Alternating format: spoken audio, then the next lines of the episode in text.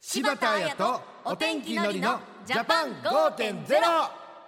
柴田彩ですお天気のりです私たちの暮らしに役立つ情報や気になる話題を取り上げる柴田彩とお天気のりのジャパン5.0そういえばのりさんは、はい千葉県鴨川市の出身ですよねどうしたんですか番地はと嫁ぐ気になったどういう の番地ま番で地はそうですね番地まではちょっと ねもうちょっと仲良くなってからわかりました言いますけども ちなみに嫁ぐことはありませんがないんですね、はい、そうですかふるさとどんな風景広がってますかまあ僕の田舎はもう本当に田舎もう海と山と川そんな感じですね山で遊んだ記憶はありますおようなんか虫を取りに行ったりとかはいはいあと山の奥の方にねなんかすごい古い感じの神社というかお寺みたいな感じのやつがあってそれをのところに行ったりとかあと牧場があったりとかで柴田さん逆にどうですかうん名古屋山あるんですけどね、うんあんま実は行ったことなくったおら高く泊まってっかんな柴田さんいやはむしろもう私なんてのはもはういしっかり平地でやらせてもらって腰たを据えて そうそうそうそうですかなんですけどで話は変わるんですけどその山って実は人の手が入った方が木が丈夫に育つんですってええなんかもう一切人が触れてない方がいいような感じのイメージがあるいけやわどかりますわかりますあそれ初めて聞きましたね、うん、私それで調べたんですけど木はとい木の間隔を広げるように伐採するって書いて間伐って言うんですって間隔を空ける感じの、う確かに洗濯物もね間隔空けてる方がすぐ乾くもんねまあそうですねねえ確かにギチギチよりもねそうか一緒にしていいの手入れかなが大事んですよさあ今日のテーマは私たちの暮らしに欠かせない間伐をもっと深く知ろうですちょっとこれ知りたくなってきましたねということで今日も一緒に考えていきましょう柴田彩とお天気のりのジャパン5.0明日の暮らしをわかりやすく内閣府政府広報の提供でお送りします今日のゲストは林野町造林干ばつ対策室の東直彦さんです東さんよろしくお願いしますよろしくお願いしまよろしす。くお願いしますさてまずはのりさんはい日本の国土どれくらいが森林かご存知ですかそんな質問僕にしますか山で育った山男に対しての確かに確かにちょっとヒントくださいよノーヒントで、え山男でしょえー、61.3刻むな4 61.4、はい東さん正解お願いします正解はおよそ70%です。これはもう正解ということですおよそ70だったら正解でしょなんだそりゃ およそにするんだったら60になっちゃうよそれは、失礼しました。えー、でもそんな、そんななんですねね。思ったよりだいぶ多いですね多いね。日本は世界有数の森林大国と言えるんです。あの、そうなると、この、えー日本人と森林、この日本人と、この木の関係は。もう切っても切り離せないってことですよね。ううまいですありねがとうございます。そうしたことも踏まえてお話伺いたいんですが東さん干ばつについてまずは教えてくださいはい、えー間伐とは成長して混み合った木を一部伐採して間隔を空けることで、えー残った木の成長を促す作業です。えー主にですね、人の手によって木を植えた森林人工林で行われます。うん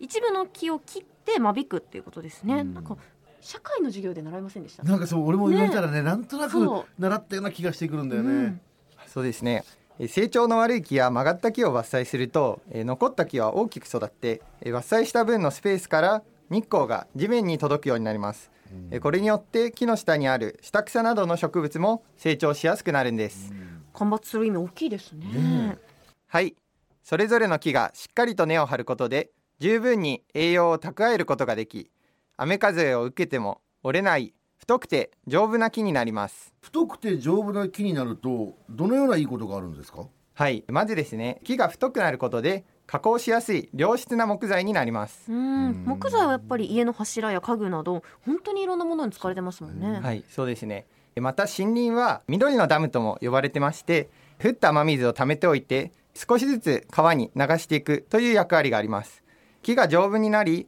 下草が元気に育つことでえ森林全体も健康になり、洪水や土砂災害などを防ぐ機能も強まるんです。このダムとしての機能が強くなるから、この災害も防げるんですね。そうですね下草などの植物が豊かになると昆虫などにとっても住みやすい環境になるんで多様な生き物を育むことにもつながります干ばつってもういいことだらけじゃないですかね。うんそうなんです今日は干ばつがこのように私たちの暮らしに関わっていることをリスナーの皆さんに知っていただきたいですいや全く僕知らなかったんですけど今の話だけ聞いても森林は干ばつされることで自然災害を防いだり豊かな自然環境を作り出すんですねう、ん、私たちの暮らしにより多くの恩恵をもたらしてくれるんですね、うんちなみに森林ってこの地球温暖化のためにも大切にしなければいけないもんなんて話はねよく聞いてるんですけど干ばつも関係あるんですかそうです干ばつなど山の手入れをすることで森林の持つ二酸化炭素の吸収能力がきちんと発揮されます、ん日本はですねパリ協定の下で二酸化炭素の排出削減目標を立ててますが、うん干ばつは吸収減対策の一つに位置づけられていて地球温暖化防止にも役立ってるんですちょっと待ってください干ばつってマジ世界レベルだったんですね いや世界レベルなんですそして間伐された木っていうのは捨てちゃうのかな、うん何かに使えたりするんですか干ばつで切られたからといってその木が活用できないというわけではないんです、うん干ばつによってできた木材に応じて建築材料家具燃料などさまざまな用途に使われています今日はですね間伐材で作られた製品をスタジオにお持ちしましたおお箸だお箸箸ですよ柴田さん木の箸初めて見たんかえ木のストローもあるし あ確か紙のストローよく見ますけどね木のストロー見たことないかも、うわすげえおしゃれだななんか味があっていいですねね素敵それ以外にもなんかほらタオルとかもあるよタオルもあるしなんでそうですね、えうん間伐材からできた糸で作ったマスクだったり、うんえまあ、タオルとかいろんな製品に間伐材が使われてますあとこんな製品もありますよ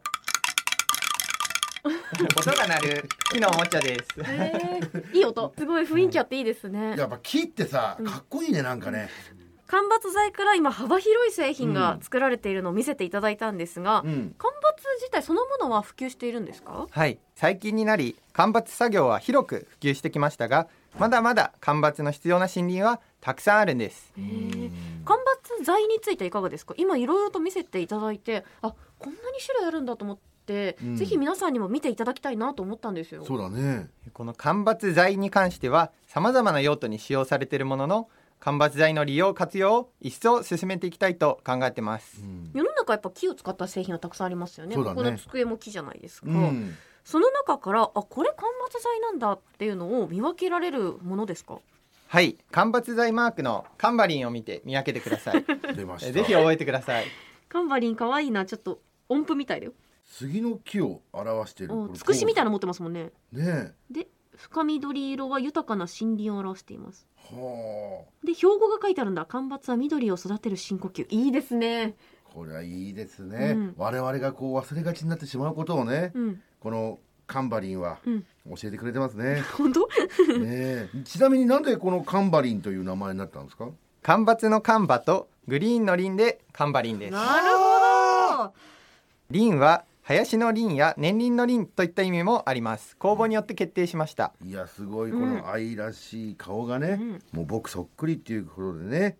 まあ僕ほどじゃないけどもこれ末永く愛されてほしいなと思いますよねどうかカンバリンすっごい愛されてほしいなと思いますけ ど今日見せていただいたような間伐材でできた商品買いたいなという方はどうしたらいいですかはい間伐材製品と検索していただくとインターネットでも間伐材を使った製品を購入できます今日の放送を聞いて自分も干ばつを体験したいという方もいると思うんですけどこれは体験できたりするんですかはい国土緑化推進機構のサイトに森林ボランティアについて掲載されています国土緑化スペース森林ボランティアで検索してサイトで自分に合ったボランティアを探してみてくださいえー、やってみたい、ねえちなみに東さんは干ばつの経験はあるんですかえ私自身で作業することは多くありませんが北海道で勤務していた時には間伐事業の現場監督というのを行ってましたえーはい、熟練の作業員さんが間伐してる姿はすごいかっこよくて間伐された後のすっきりした山を見るととても気持ちがいいですえーなんかすごい想像できたねえ現場を知っとくってのはやっぱ大事ですかね大事です、はい、そして森林を実際にお持ちの方でちょっとこれ間伐したいなと思っている方はどうしたらいいんですかはい、森林のある市町村地元の森林組合都道府県の森林関係の部署までお問い合わせください国や都道府県の補助事業が使える場合もありますので間伐の方法や費用などをご相談いただけますうん、間伐して大きな木が育てば木材としての価値も高まりますからね、最近ではですね、えー所有者が不明であったり近くにいなかったりして間伐が行われていない森林があります、うんリスナーの皆さんやそのご家族で森林をお持ちの方は間伐をご検討いただけると幸いです、うん地元に森林あるけどなかなか帰れないという方は市町村などに一度相談ですねさあそして最後に東さん今日のテーマでお伝えしたいことありますかはい干ばつは健全な森を育てることにつながり災害を防止し水や命を育みます、うん干ばつの意味を知っていただき間伐材でできた製品の購入等を通じて間伐をぜひ応援してくださいまた農林水産省職員による YouTube チャンネル「バズマフ」にも干ばつに関する動画があるんです、うんえ私も出演してますのでぜひ見てくださいそうなんですか私農林水産省さんの YouTube 見たことありまあすよ本当ですかあそうな うん、おの花買ってくださいとかいうやつへが、ーちょっとあのはいコロナで大あ変、りがとうございますめっちゃバズってたんですよそれさすがバズマフそう改めて YouTube チャンネルバズマフご覧ください今日は林野庁の東直彦さんをお迎えしましたありがとうございましたありがとうございました柴田彩とお天気のりのジャパン5.0今日は干ばつについて理解深まりましたねいや本当ですね、うん森林に僕らは